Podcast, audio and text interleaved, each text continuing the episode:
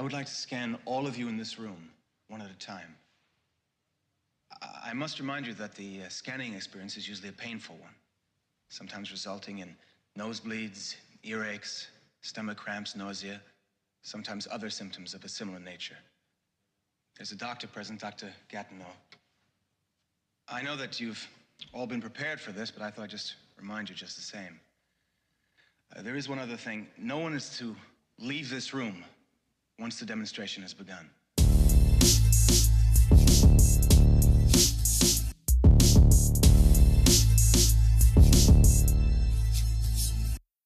A video nasty, a video nasty, a video nasty, a video nasty, a video nasty, a video nasty, a video nasty, a video nasty, a video nasty, Welcome to It's a Nasty World, the podcast all about censored cinema and the video nasties. I'm Ashley McNasty, here with my lovely co-host Elmo415. Hello, Elmo415 here, and we have um, a couple of uh, really good movies to review. We're actually doing really good movies this time, which is Thank God. Which is which, if you've been following our show, we don't usually get a whole lot of these when studying the video nasties and censored cinema. But fortunately, we are doing the Cronin Sode, where we watch da- where two movies that were put on the video nasties list, specifically Section 3, Rabid from 1977 and Scanners from 1981, both on the video nasties list, but also both very good movies from an extremely acclaimed director. Yeah, David Cronenberg, the the man. He is uh, among, probably one of Canada's uh, most acclaimed directors of all time. Definitely makes the short list there.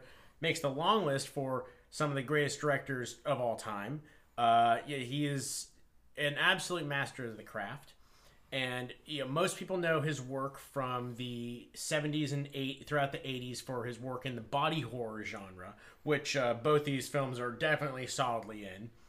And although you know, as he was as his filmography moves on, he he kind of he leaves behind the horror genre, but kind of continues to make rather kind of interesting and challenging films uh, as it goes. You know, as he's gone along, and uh, I, I mean, I think I've almost watched probably about half the half of all of his films. Uh, haven't watched a lot of his stuff from the '90s, but uh, this I think uh, is getting me pretty close to finishing his '80s and '70s work here. Yeah, I wouldn't say that I'm super well versed uh, in Cronenberg's works, but whenever I have been shown a movie created by David Cronenberg, I've never been disappointed. And that's what, even when I've watched movies like Shivers, Rabid, Scanners, even to later movies like A History of Violence, I really like that movie too. Oh yeah. Yeah, so he's he's a, a very diverse film director that we're kind of not only going to talk about these movies, but you know we got to give a shout out to one of the greatest directors of all time. Yeah, no, and it's like, thank God, such a fucking privilege to be able to like actually do some seriously good, like some seriously good movies, or even just like even movies that are operating completely within this kind of like horror sci-fi genre and understand themselves to be genre pictures, but it's just kind of like like the care and the craft and the talent behind them kind of puts them uh like kind of on a little bit of a different level at least certainly different than a lot of the films we're normally used to reviewing. Yeah, I'm I'm used to all of my notes having like ways I'm gonna just absolutely rip into the movie and verbally annihilate the film as you you'll hear in a lot of the episodes, but honestly I'm like I'm looking at my notes and a lot of the notes are just about the plot and the movie itself, you know. Usually a lot of my notes are just jabs against the movies we're reviewing. perfect so why don't we start in with rabid Yeah, Rabid from 1977, uh, Section 3, Video Nasty. Um, yeah, this was this I found to be a an extremely enjoyable movie. Um, it's definitely well paced. Uh, the special effects are great. Um, yeah, I think the acting's great, and uh, it's starring Marilyn Chambers, and I thought she did a brilliant job in this movie. and for those of you who don't know marilyn chambers uh, is probably best known for being a uh, pornographic actress, uh, acting in kind of one of the very early, well-known uh, porno films. Uh, was it Behind the Green Door? Yeah. And so, and after that, this is this might be Rabid is what she's uh, probably best known for. Her only real foray into uh, kind of proper Hollywood filmmaking. yeah, like non-sex movies, basically. And it seems like she was never really given a chance. Uh, she's never really given a serious chance to get into it. She had a couple of attempt, cup, a couple of uh, what seemed to be hopeful attempts that ended up being basically being aborted. Unfortunately, doing due to her uh, history as a pornographic actress. So, which uh, is really unfortunate yeah. to me because watching her in this, you know, she she put on a brilliant performance and I think I personally believe she deserved a lot more opportunities than she got in her acting career. Oh yeah, and I'm I mean I'm glad that like David Cronenberg actually gave her a fair shot and was able to see you know what she could do, and you know it seems like he uh, pretty you know pretty stalwartly kind of defended her you know during uh, the promotion for the film, and you know throughout it, you know, she's a very competent actress. You know she you know more than suited to be able to do you know what we need to do, and she did it very well. And you know I com- I completely agree. So it's so let's uh, let's actually get into the film here. So it starts off in uh, you know it's somewhere it's out it's I think it's outside of Montreal. It's in Quebec, and we have a pair of motorcycle riders. Yeah, it starts off with um I think it's a Marilyn Chambers character. She's standing outside of this gas station and the, the uh, at, by a motorcycle and then the her husband comes out and they're in motorcycle gear and then they decide to then they proceed to take a ride into the country and that's where the beginning credit starts and it says Yeah. rabid and you know and then So we have these pair of motorcycle riders as they uh, they're you know going off into the country, and uh, they get into a accident. You know, goes uh, flying off the road uh, into a field. You know, husband gets ejected. She gets trapped underneath the motorcycle. It explodes. She has to be taken to uh, you know nearby hospital, and uh, so she's still alive, and so she can be given kind of emergency surgery and Yeah, a they- skin graft. Yeah, so they don't they don't actually the ambulance doesn't take her to the hospital. I guess That's they true. say that she doesn't have enough time to go to a regular hospital or something, so they take her to this clinic where these doctors give her some experimental skin graft procedures and that's and that's kind of where things start to go awry because after that it cuts over to one month later she's been in a coma the um the husband's there and then the movie proceeds from there. Yeah, so she kind of discovers uh, that she has, you know, as she awakens, she kind of seemingly accidentally hurts someone as she embraces them. yeah she like squeezes him and the, like the blood comes out of the side and it's looks it, you know Yeah, it's a strange place, dude. It's coming out of the side of his abdomen. It's not like, I mean, Yeah. does she bite him too? I think she bite. Does she also bite him? I know there's a lot of biting in the film, but yeah I, I, I forget.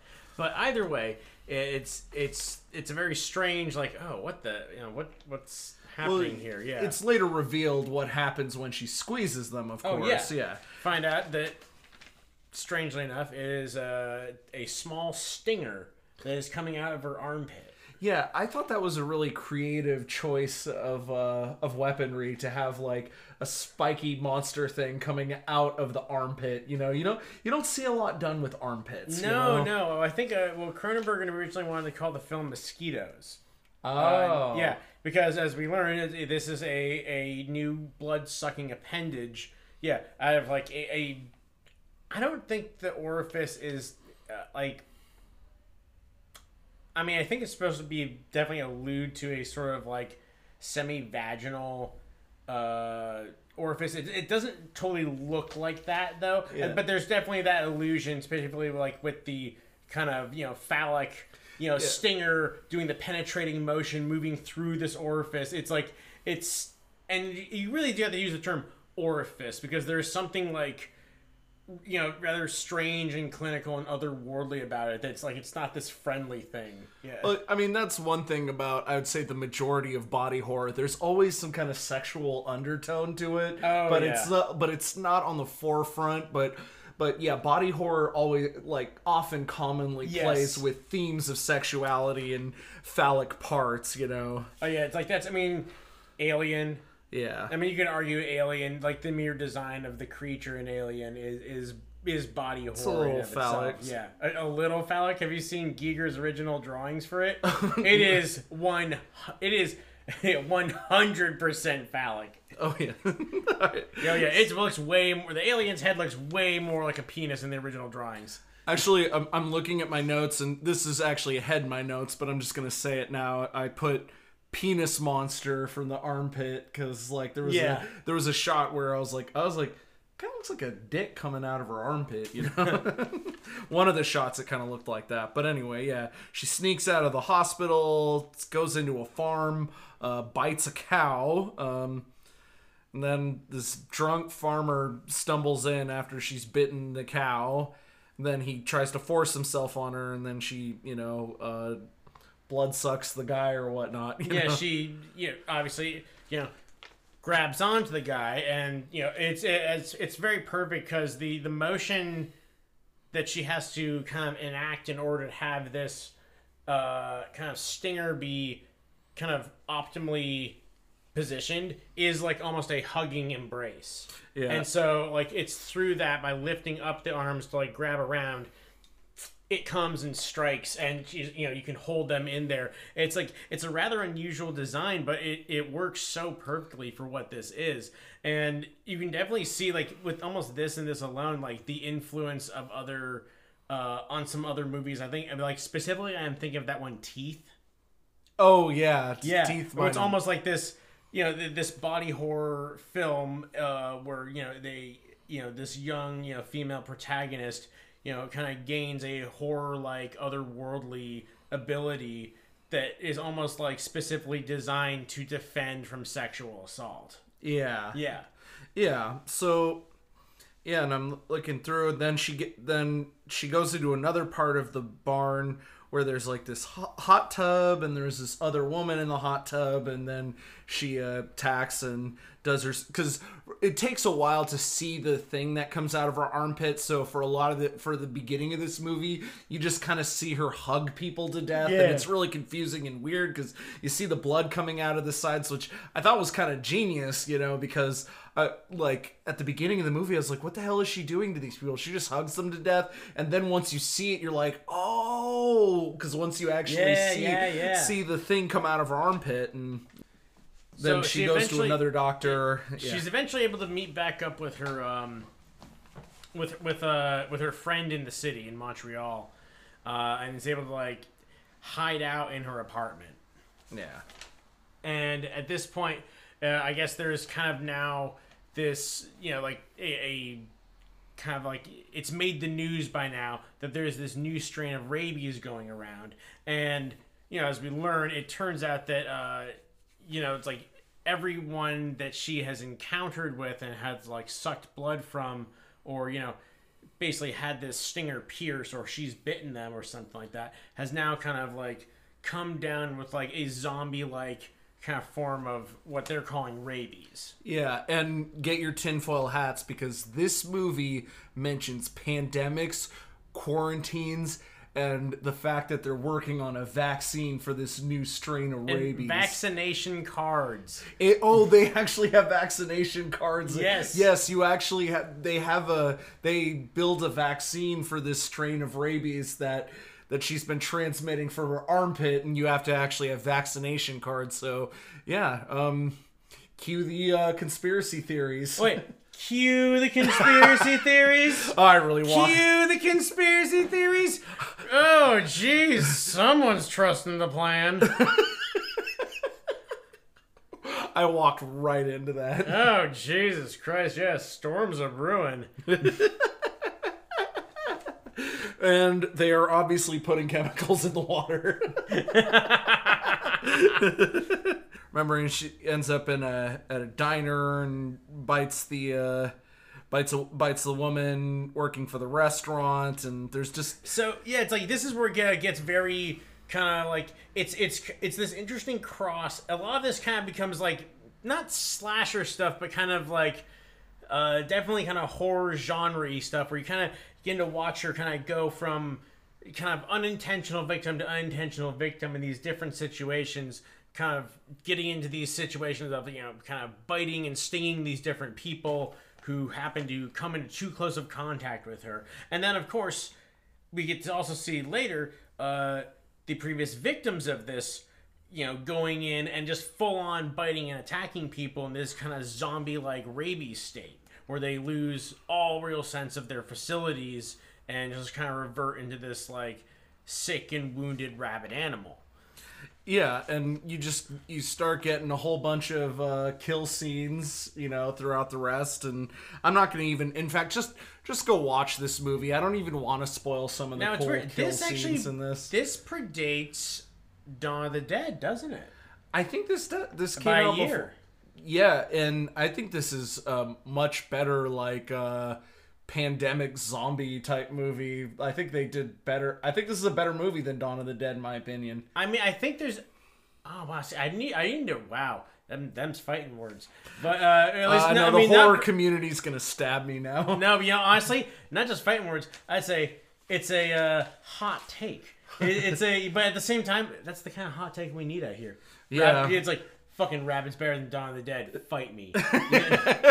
I'd say I need. To, I haven't seen Dawn of the Dead in a while. I need to like rewatch it. But I think there is something about Rabid that does kind of feel very here and now, even though there is, you know, kind of you do have like this surrealness not surrealness, but like you kind of do have this slightly kind of uncanny uh, touches of David Cronenberg, uh, you know, in the film, and then just kind of this weird feeling that something is just strangely off, yet it's oh so familiar. And I think that that perfectly suits, you know, goes back into what you were saying. How like this kind of really resonates, you know, with like almost this somewhat realistic feeling of this, you know, like something like this happening. Like even though you have all this complete chaos, society isn't hasn't broken down yet or anything like that. You just have just chaos just happening in the street as society moves forward. Yeah, and it's it it seems like with with this versus some other movies like this, like zombie films, it's like this almost this almost feels like this is something that could potentially happen at some point and maybe it feels more real because as we're recording this we are we're in like the last part of a global pandemic so Uh, cross your fingers. cross your fi- yeah we we're hoping this is the end um but yeah it's um i think pr- i think you know especially seeing the hazmat suit and the hazmat suits and the people ha- and the quarantine the vaccine cards it's something it definitely made the movie feel way more intense especially watching it in present day 2022 right now you know Oh, yeah, yeah. after already having to do all the all the uh, quarantine stuff Yeah, it's strange. Although it's like, okay, wow, they got they got on. Um, wow, it seems like the like whoever like the Canadian Health Department uh, got on uh, this situation extremely quickly as opposed to what ended up happening in real life. Where everyone just waited till the very last minute. Like, no, no, no, no. Yeah, we knew about this back in January, but uh, you know what? I'm just gonna wait. I mean, honestly, if like the coronavirus, like I don't know, made people rabid and like bite people, I don't know, maybe we would have gotten through it quicker because, you know, it's. They would have taken it seriously. I think they probably would have taken it seriously quicker if like the coronavirus had like zombie-like effects that was Yeah, because you can immediately see it. Yeah. immediately see it. But like, yeah, people were just you know, people were like, oh, it's just the sniffles, you know, oh, it's just a flu. It's just but... a bad flu. Yeah, it's like in this case, like, well, uh, they're they're biting people's faces off here. It's like Yeah. everyone has become Florida man, and Yeah.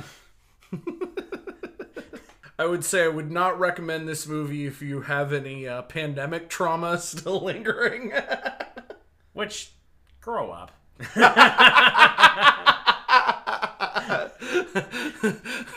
of course, I'm saying to someone who definitely like, oh god, I'm saying to someone with long who has like long COVID and survived this. And it's like, yeah, grow up, walk it off. I'm sorry. Hashtag Ashley McNasty is canceled. Yeah, cancel me. Canceled. You're only making me stronger. yeah. Um. Yeah. Do you have any more thoughts on the movie Rabid? Or It's uh, not particularly. I think it's yeah. Th- this is a fun one. It's an interesting one. It's for me. It's not my favorite Cronenberg. Um, not even of kind of the the body horror genre stuff. But that being said, it, what I like what it is, and that you can totally see that like, oh, wow, this was pretty neat. I wonder what else this guy's gonna do. And luckily, we get to see what the, what else this guy's gonna do, and he's been continuing to do it. And Yeah. it's just like, oh shit, this is like almost like you could never dream of like ending up going from here to the other kind of films you know he's been able to do in his career. And but you know as you watch that trajectory, it really makes sense actually. Yeah. And just kind of like moving and transforming from one thing to the next. Yeah. One one thought, um, uh, video nasty related thought I was um, having when I because um, when I was taking notes, I was looking up, you know, which uh, which section of the video nasties that the Cronenberg movies that were that were ta- that we're going to talk about are under, and they're both under section three. And I noticed it seemed like when you get down to section three, it almost seems like the movies get better, but like the most banned ones are at like the very top of the list, and those are usually like the trashy, like grindhouse, shoestring budget, like, and then you go down to like you, you go down to section three of the DPP list and.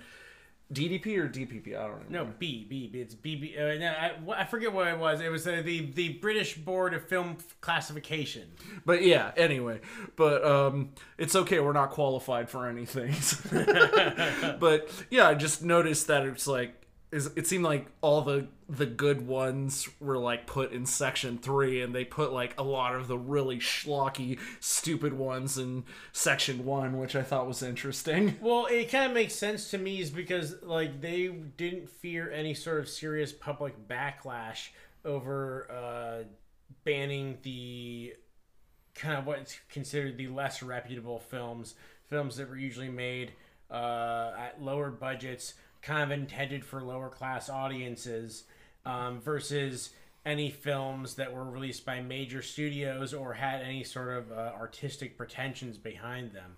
And I guess at this point, Cronenberg's work at this point really wouldn't have been considered uh, to have like some serious artistic merit, but you could kind of tell that at least you know definitely maybe not so much with Rabid, but definitely by the time you hit Scanners, that it's like oh this film has a budget Yeah. like this like you and you can really you can really see it in how this is filmed especially you know when you look at one from one to the next how it has like i think uh they said that scanners had um triple the budget from cronenberg's previous film the brood um i didn't have an actual number on that but I think uh, most of his films, kind of prior to Scanners, were made for less than a million dollars. Yeah. Yeah, so that can just you know that kind of goes to show it's like okay, we're upping your budget here, and it's becoming significantly bigger, and but both of these uh, were I think partially funded through the Canadian government and through uh, Canadian tax breaks,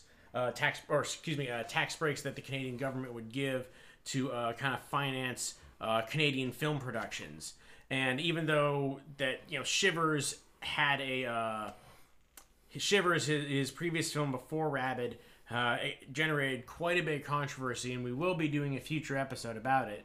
Uh, because of that, the uh, kind of whatever uh, Canadian board that was responsible for funding the film uh, really tried to uh, avoid, you know, like try to distance itself from uh, Rabid's production, but legally could not stop it from funding it.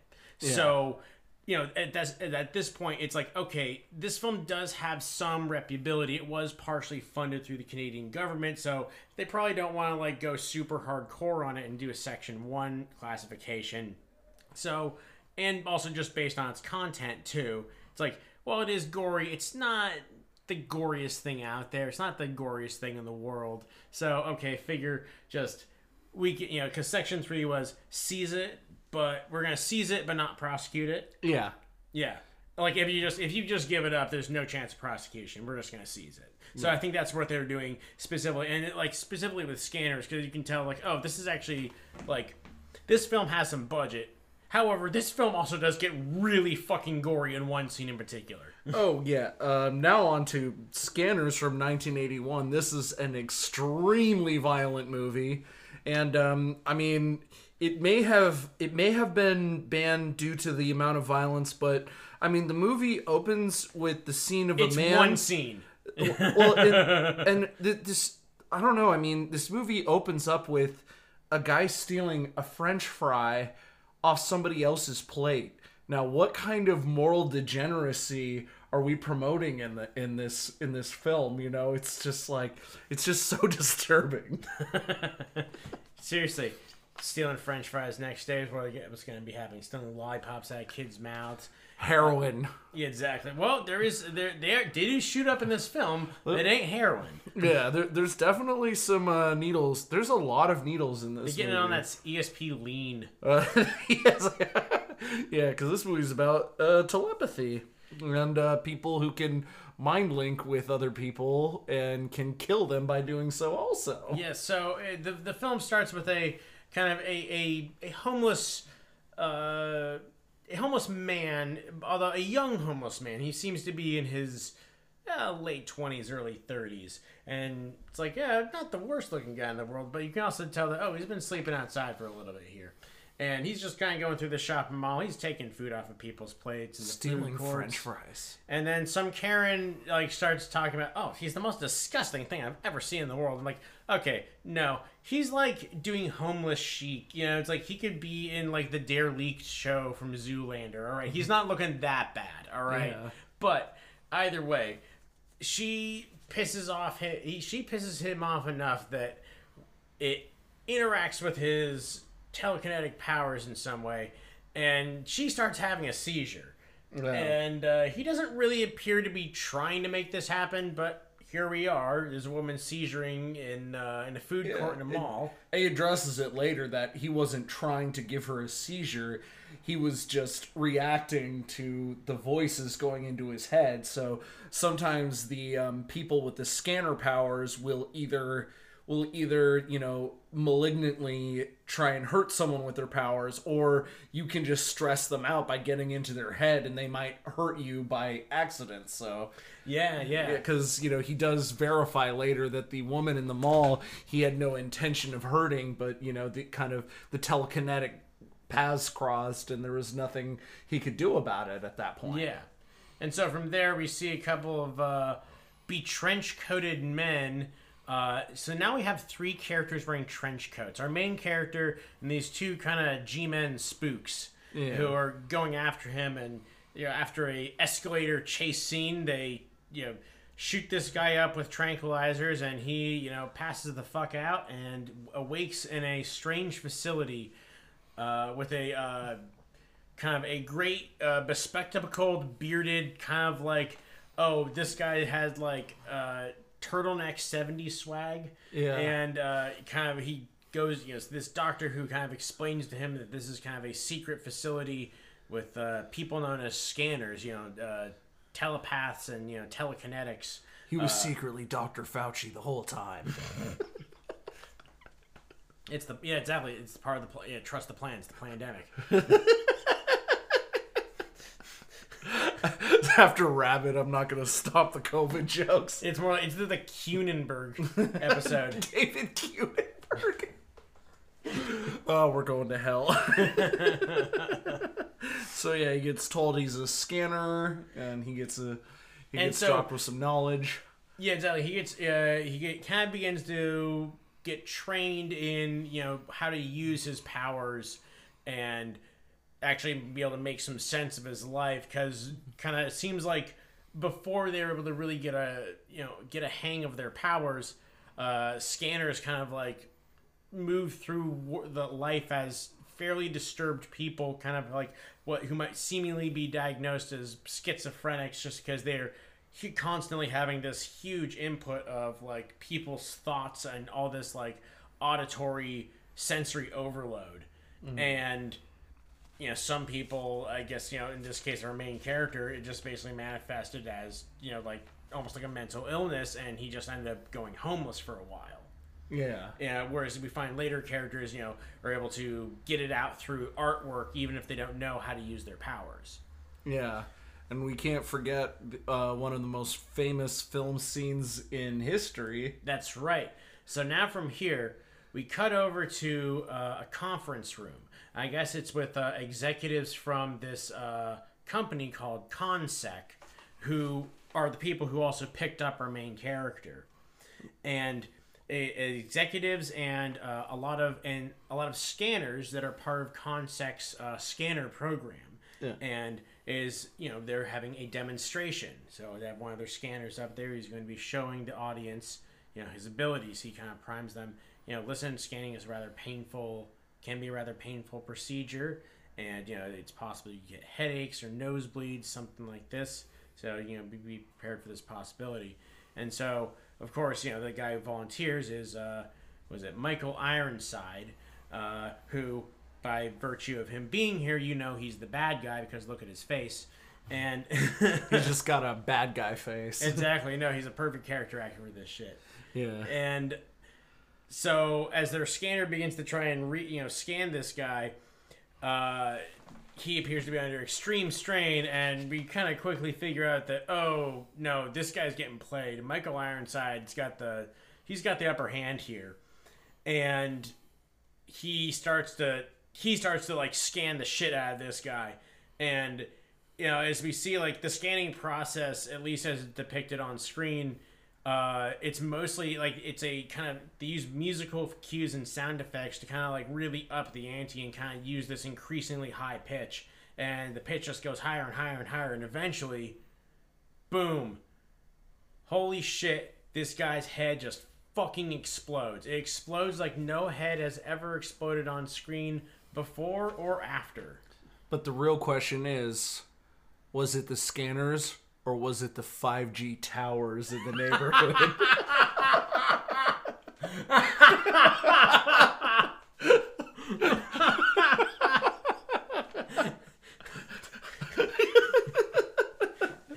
i was not expecting it you fucking got me bro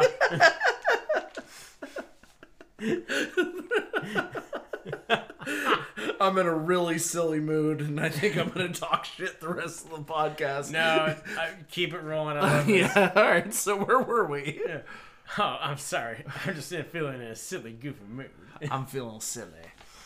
Uh, so, anyways, we have the head explosion, and that apparently was uh, achieved through. Uh, they had to do a couple different trial runs to actually make that happen, and so it was uh, eventually what actually what actually was uh, in terms of the explosive technique they used to uh, actually explode the head.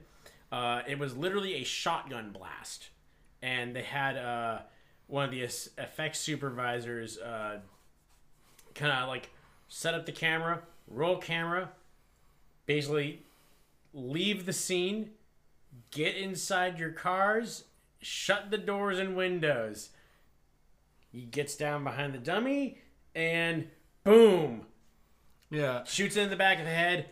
Perfect explosion. That's what we get to see on screen. It is just like, you know, turning a person's head into a watermelon and then shoving like a stick of dynamite down it. Yeah, and it's such a famous it's such a famous explosion. It's been memed, so there's a chance you might not wa- have watched any of these movies, but you've seen a meme or a gif of of the uh, head Really? explosion. GIF, GIF, you're one of those people? oh, I'm sorry. Uh, Did you not realize this is a GIF household? Oh, this is a gif. I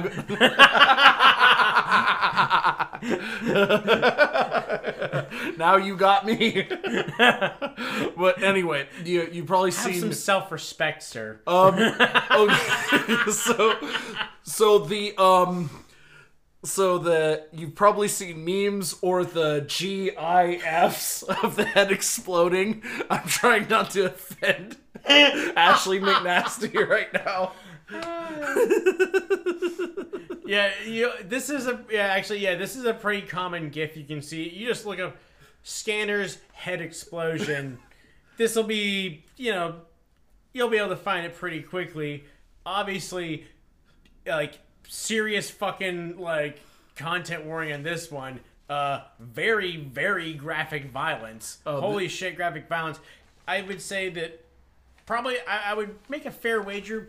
This scene and this scene alone is what got the film banned. Yeah. That's uh, like at this point, it's like this is all we need to see. That's it. Boom, done. Yeah, and another thing that I don't think this was banned for, like the movie was banned specifically for this, but there are a lot of scenes in the this movie where a scanner forces somebody to shoot themselves in the head, like telepathic force Yeah, suicide is a huge theme throughout this movie, and I could see that being a very uncomfortable experience for some film goers too. Oh yeah, yeah. That's definitely not why it was banned, though. I tell you. Oh that yeah, much, you no, know, it was definitely just graphic excessive violence. violence. Graphic violence, yeah, because it's this scene and then the final scene of the film that they kind of really go gory with it again. But and in between, yeah, you got plenty of uh, plenty of gunplay, a lot of gunplay, A lot yeah. of gunplay, yeah. Not Uh, really, okay, not really gunplay. More like uh, a bunch of people with shotguns shooting the shit out of people. Yeah, most of my notes now at this point is just violence. So that's like I don't even know if I need to like read off the rest of my notes. Uh, yeah, that's fine. Basically, so we have uh, yeah this this you know Michael Ironside is taken into custody. He you know while they seemingly sedate him or use a drug that is supposed to suppress his powers, uh, he scans the guy who is about to do it, has him slightly move the needle over, and he injects himself with it instead of injecting Michael Ironside. So as they take him into custody, he causes a uh, a car that's tailing them to you know steer into a wall and crash, and then you know after they stop to you know after they stop to check on the people and see if anyone's alive, you know he causes uh, one of the guys who was escorting him to uh, shoot both yeah shoot both of his partners and then shoot himself in the head. Michael ironside goes free. So kind of like now you see like okay like yeah we got like here's our demonstration of truly what scanning can do you know at this point. Yeah. it's not just it's just not just like a, the occasional kind of mind reading telepathy uh or you know making someone have an accidental seizure it's like oh you can do some serious damage with this and this is just one guy. So Yeah, I would I would rather be running from a person from Rabid than having beef with anyone in the in the scanners movie because it's like the the like the power of the scanners is like they might turn your own body against you and that's a pretty frightening thought. Like you could be like 10 to 12 feet away from them and they'll be looking at you and they might make you pull out something and kill yourself like Yeah, yeah. you know it's like at least if somebody is like rabid or something you can just run away and if you're far enough you can I don't know, like at least you have a firearm you could shoot at them, but it's like if you're with a, uh, if you look at a scanner and you're holding a gun, you're still not even safe if you're armed around a scanner. No, no, because and we're gonna find about that soon. So, as this happens, we eventually learn that um, there's an ex- uh, one of the executives at Consec, this kind of shady corporation that is, uh, you know, that has done the scanner training program, uh, has uh, been kind of selling them out and is informing to Michael Ironside, who is. I guess he is uh, staging a rebellion against this company in some ways, and is uh, being incredibly destructive and violent while doing so. And so we have, you know, the entire scanner program, Consec scanner program, has been wiped out at this point. Although, you know, when the executives are going to meet, they do find out, of course, that, oh, we have this one new guy. Well, maybe we can. Uh, train this you know train this guy enough and have him go out and at least you know try and figure out what's going on with this and you know where uh Michael Ironside is. What, what's his actual name? Is it Revnik? Is that that's something? What is it? I, sorry, I keep calling him Michael Ironside here, but what's it? What's his name? What's his real name? Uh, yeah, Revok, Daryl Revok, and so eventually he, you know, our main character who's I guess I, I don't even know if it's appropriate to really even call him by his name. I think it's yeah Cameron Vale. That's his name. But he's he's like a very blank slate character. He's such a cipher. He kind of like there is no characterization or real personality personality to this guy throughout the entire film. He delivers all of his lines in a pretty flat affect, and I think that it's a relatively intentional choice to have him do that. Uh, just kind of like have him as you know he is this blank slate guy. He has no history. He has no past. He you know, almost is like this stand-in for the viewers. And we learn later in the film that kind of this no history, no past actually does play into who he is. Yeah, and one thing I was saying while we were watching both of the, we were, when we were watching Scanners, and I was thinking about this and uh, Rabid is like David Cronenberg. I think is really good at picking people to act in his movies. Like I've never seen a Cronenberg where I see somebody turn in like a terrible performance. Like like the worst acting I've seen in a Cronenberg is subpar at worst, but not I've never seen a Cronenberg movie where I was like, "Oh, that that actor's terrible." Like I think Cronenberg is really good at picking the cast, you know. Yeah, I think no. I would definitely say I would definitely say I'm very I'm always impressed by, you know, the cast of the Yeah. movies. Yeah. And so, yeah, this, so yeah, our main character here, uh, yeah, crap, where was I with this? Um, yeah, so so they draft him into kind of you know trying to figure out what's going on. They have one name. They figure out this this artist who they're aware of is a scanner, although it seems like they didn't part. You know, they couldn't get them to participate in the scanner program, or they left the scanner program. Either way, they haven't been in contact for a while, but they think that he might know where uh, Daryl Revick is, or have some sort of link or contact to him. So eventually, you know, shows up at a gallery. Figure, you know, he scans like the scans the artist's representative, figures out, uh, you know, figures out an address and where this guy is. Eventually, he goes to the next location, finds his studio. This guy, yeah, this artist, he doesn't really have scanning powers the way that we've seen demonstrated. He seems largely unaware of kind of exactly what it is he has, but he's able to kind of hold it off through making his rather odd and strange sculptures.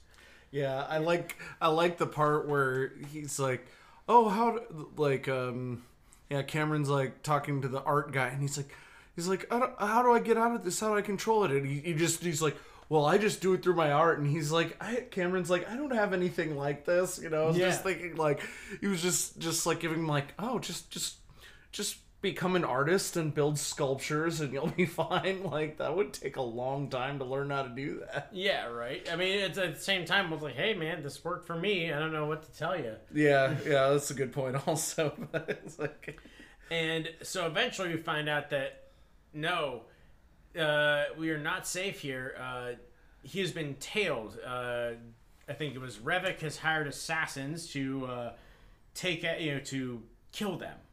And it's a group of uh, it's like three shotgun wielding uh, people, and so they go in, blast up the place, they kill the artist. Not before he's able to. Uh, I mean, eventually, uh, I think it was before before he, uh, the artist dies. Uh, our main character is able to kind of scan him and get uh, information as to a group of uh, scanners who are, uh, well, not with the company, are uh, resisting Revik's, you know, kind of uh, insurrection here. Yeah, and so you know and, and he this and also this kind of this cha- this uh, fight scene here is a chance for uh, was it our Vale our main character to truly show his actual power. And turns out he's actually pretty powerful. He was able to just you know basically telekinetically blast all these people uh, just basically through walls essentially and I don't think he kills them but he just completely incapacitates all of them yeah, and it seems like as I was watching this, I was I'd see like people coming out with guns coming after him, and it's like you find that the scanner powers are so powerful that you already know that the people with the guns are gonna lose the fight. And that's that's a pretty common theme where it's like Although- it's, it's like there are scenes where they do shoot a bunch of scanners, but they usually usually somebody, you know, usually somebody takes all of them out though. But it's it's true. But but this does go to demonstrate that the scanners aren't invincible. oh, And- I wasn't saying. Yeah, no, no, no, no. but- But I think it's this is uh, the, what the movie is demonstrating at this point too, and demonstrates later is that oh, the scanners are by no means invincible, and that uh, you can easily kill them if you get the drop on them. yeah, but it seems Which is like, what happens in both the situations. It's uh, you know, and later you know the same thing happens shortly after uh, our main character gets to this this house, this location uh, with these other scanners who are kind of uh, you know gathered in a group and are aligning against Revik, and you know it turns out he is also he is tailed by another group of assassins who come in quickly dispose of one of the scanners and go into a room where they're all where the scanners of, in this house are all having a you know all communing uh, telepathically with each other and are kind of in a trance. And so at this point they are they're literally not mentally here. And Yeah, they're all the uh, truthers and flat earthers uh, sitting around in a circle to talk about the pandemic and Dr. Fauci.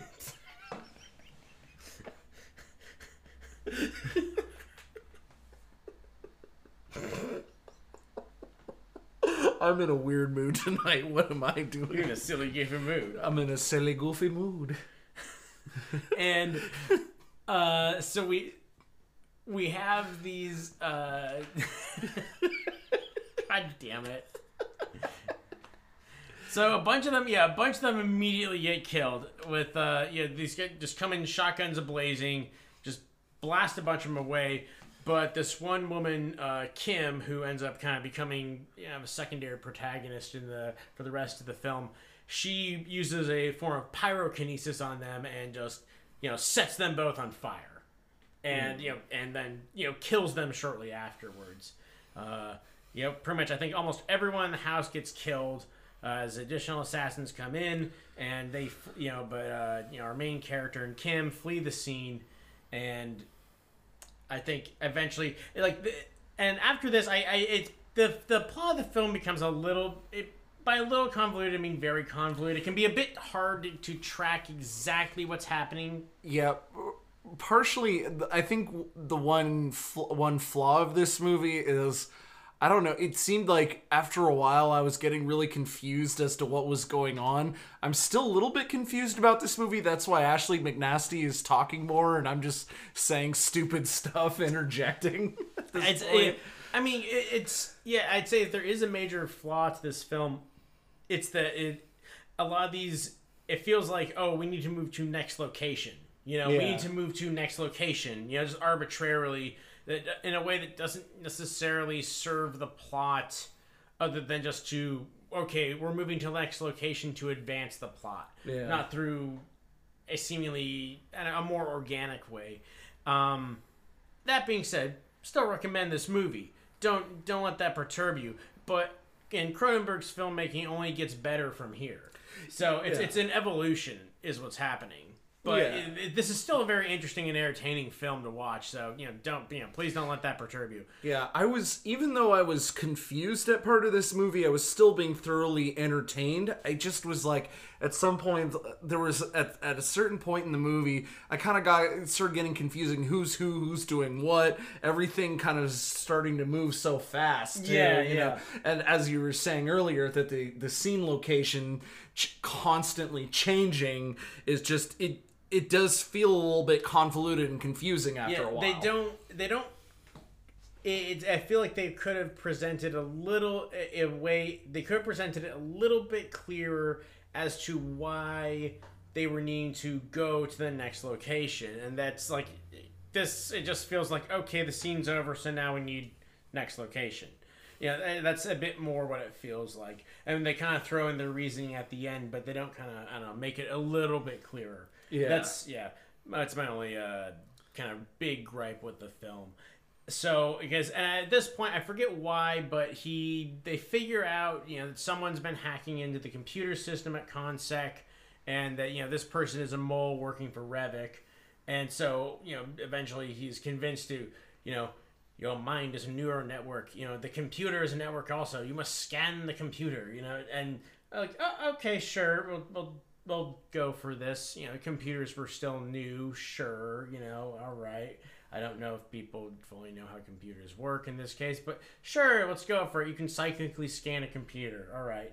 Um, this is like strangely to me what felt like one of the more ridiculous plot points in the film. You know, in a film where a guy's head explodes from psychic brainwaves. so, But this is the mind-boggling part. yeah, right. So you know they just hacking thing. They do an emergency self destruct on it. You know they blow up a bunch of computers. You know the tries you know try to hurt him through this. They can't can't touch this guy, and eventually they end up going to a uh, pharma- a biopharmaceutical uh, plant that Revik actually owns that turns out was actually started by one of the guys behind Consec. I know, right? This is going to get like Metal Gear Solid 2 levels of convoluted.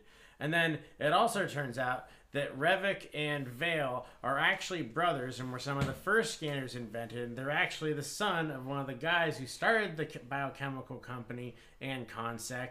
I know, right? Are you following? Are you following? I mean, it turns out that Cameron was the Terminator the whole time and died in jail. I know, right? No, this is this seriously is some Metal Gear Solid shit. All right, it's like, oh my god, wow, it's Liquid. It's like Michael Ironside is Liquid Snake. Was it? Uh, and then you know, main character is Solid Snake. Uh, you know, they come together. It turns out they're secret twin brothers the whole time, and they're both like. That's why they're some of the most powerful guys, and uh, yeah, they turns out that this whole uh, scanner thing was brought on from experimental pharmaceuticals back in the 1940s. Yeah, it was um it was the vaccines, man. It Exactly. was the vaccines. See, exactly. This is they're poisoning our. Uh, give it to a pregnant woman, it'll poison your child. Yeah. Yeah, they're putting chemicals in the water. turning the freaking frogs gay. yeah. so then uh, they they do the the psychic face off with each other, trying to invade and absorb each other's minds. Uh, you know, you get great uh, practical effects at this point. You know, v- gigantic veins popping over faces, boils forming on people, uh, pustules coming out.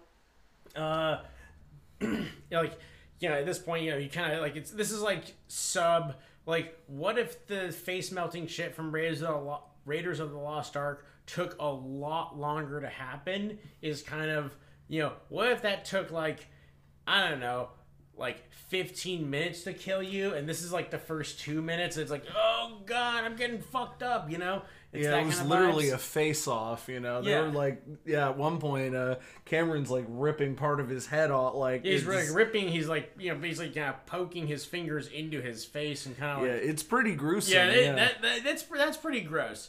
And then you know, eventually, yeah, it's like got the you know he begins to you know use his figures out his own pyrokinesis powers, begins to kind of use you know basically set himself on fire and self immolate. And as we figure out by the at the very last scene of the film, uh, right before he completely self immolates and burns himself alive, he manages to switch consciousnesses consciousnesses with Michael Ironside, and now inhabits his body. And and he s- you know switched Michael Ironside's consciousness into uh, his own body, you know, just as it self immolates, and so he burns him to death. It's like Freaky Friday, but somebody is dead. Exactly. it's like Freaky Friday, but Jamie Lee Curtis fucking owns Lindsay, Lindsay Lohan. Yeah. So it's like Freaky Friday, but Lohan is dead. Well, no, it's, what it is is it's Freaky Friday combined with that Halloween movie where Jamie Lee Curtis traps Michael Myers in a, a flamethrower basement with like. That was so ridiculous. That, which one was that? That was in Halloween Scares or Scream. Was that Halloween H2O? No, no, no, no, no, no, no. That was like the one that came out in like 2018 or 2019. Oh, yeah. Yeah. That one was actually fun. Yeah, it was a fun movie. Not the new one. The new one's bad, right? Uh, I don't know. I haven't seen it yet. Okay, well, I've heard the new one's bad. Okay. Well, either way, that's the only Halloween movie I've ever seen. Uh, I will eventually watch the first one. It's not on the video nasties list because it's not a it's not a gory movie at all. yeah. So why would it be banned? Yeah. Either way, that's a nice little Halloween sub tangent. Uh, so that's pretty much the film Scanners at that point. Yeah. Yeah. And um, yeah, I I gotta say these are I mean, I don't really have much else to say besides these are really good movies that I gotta say 10 out of 10. Highly recommend. Yeah, exactly. I mean, yeah, it was a uh, yeah. Give me this five bags of popcorn, two thumbs up, baby. Yeah, great movies. Um, yeah, I had to come up with other forms of humor instead of ripping on the movies themselves because they were so good. Although I just realized, I think I gave this movie a little too high of a rating. Although yeah, I, I don't believe in the numbered rating, thumbs, whatever. But I would say just watch or don't watch. Yeah, watch if we're gonna do the. Oh yeah, yeah. I, yeah. I'm using 10 out of 10 as an expression. I don't. Really, Yeah, yeah, I don't no, really rate fine. movies like yeah. that. Yeah. So no, that, that, it's good because um yeah, just because I did, I realized I did just say earlier that I did think this had some structural problems, and like, to the point where it's like ah, kind of does affect how much I do like the film. That being said, it's a pretty good movie, and in terms of video, it's a pretty good movie just as a movie alone, and then amongst video nasties, it's an ungodly awesome movie. Yeah, I mean, if you listen to our other episodes, and you'll see that this is these are quite superior to the other movies we've reviewed so far. Yeah.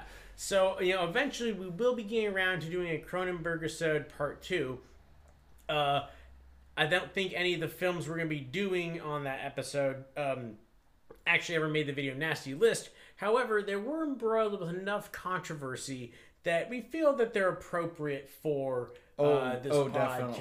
Yeah, because Yeah. what we're thinking, we're do gonna do shivers and then gonna Crash. do crash. Oh, Yeah. Crash was a very highly banned movie. which is strange for the the late '90s when it came out. Yeah. but that'll be a story for another time. yeah, that will be the sequel. We don't know when the sequel will come out, but you know that Eventually, now you know there will be a sequel We to this will episode. pull the ripcord on Cronenberg said Part Two when we get some truly horrendous films, and it's like. It's gonna be one of those things where it's like after we're done watching it, or like no, it's not even gonna be after we're done watching it. It's gonna be halfway through an absolutely horrible hour and a half film that feels like three hours. Probably And- after a don't episode. It's gonna yeah, maybe Sword Part Two. Good Jesus Christ. Yeah, it's just gonna be like me just like yelling in the middle of the movie. I can't take it anymore. I can't fucking take it anymore. How is this movie this fucking long? Like I'm doing it. I'm pulling the Cronenberg ripcord. We're doing that for the next one. We're doing good movies next time. yeah. So yeah, that's that's this is generally our um our decision making process on this. Yes. All right. Well, I think I'm out of things to say. Do you have any final thoughts? Not really. Other than all I have to say is I have been Ashley McNasty. And I'm Elmo415. This has been a nasty world. Stay nasty. Stay nasty.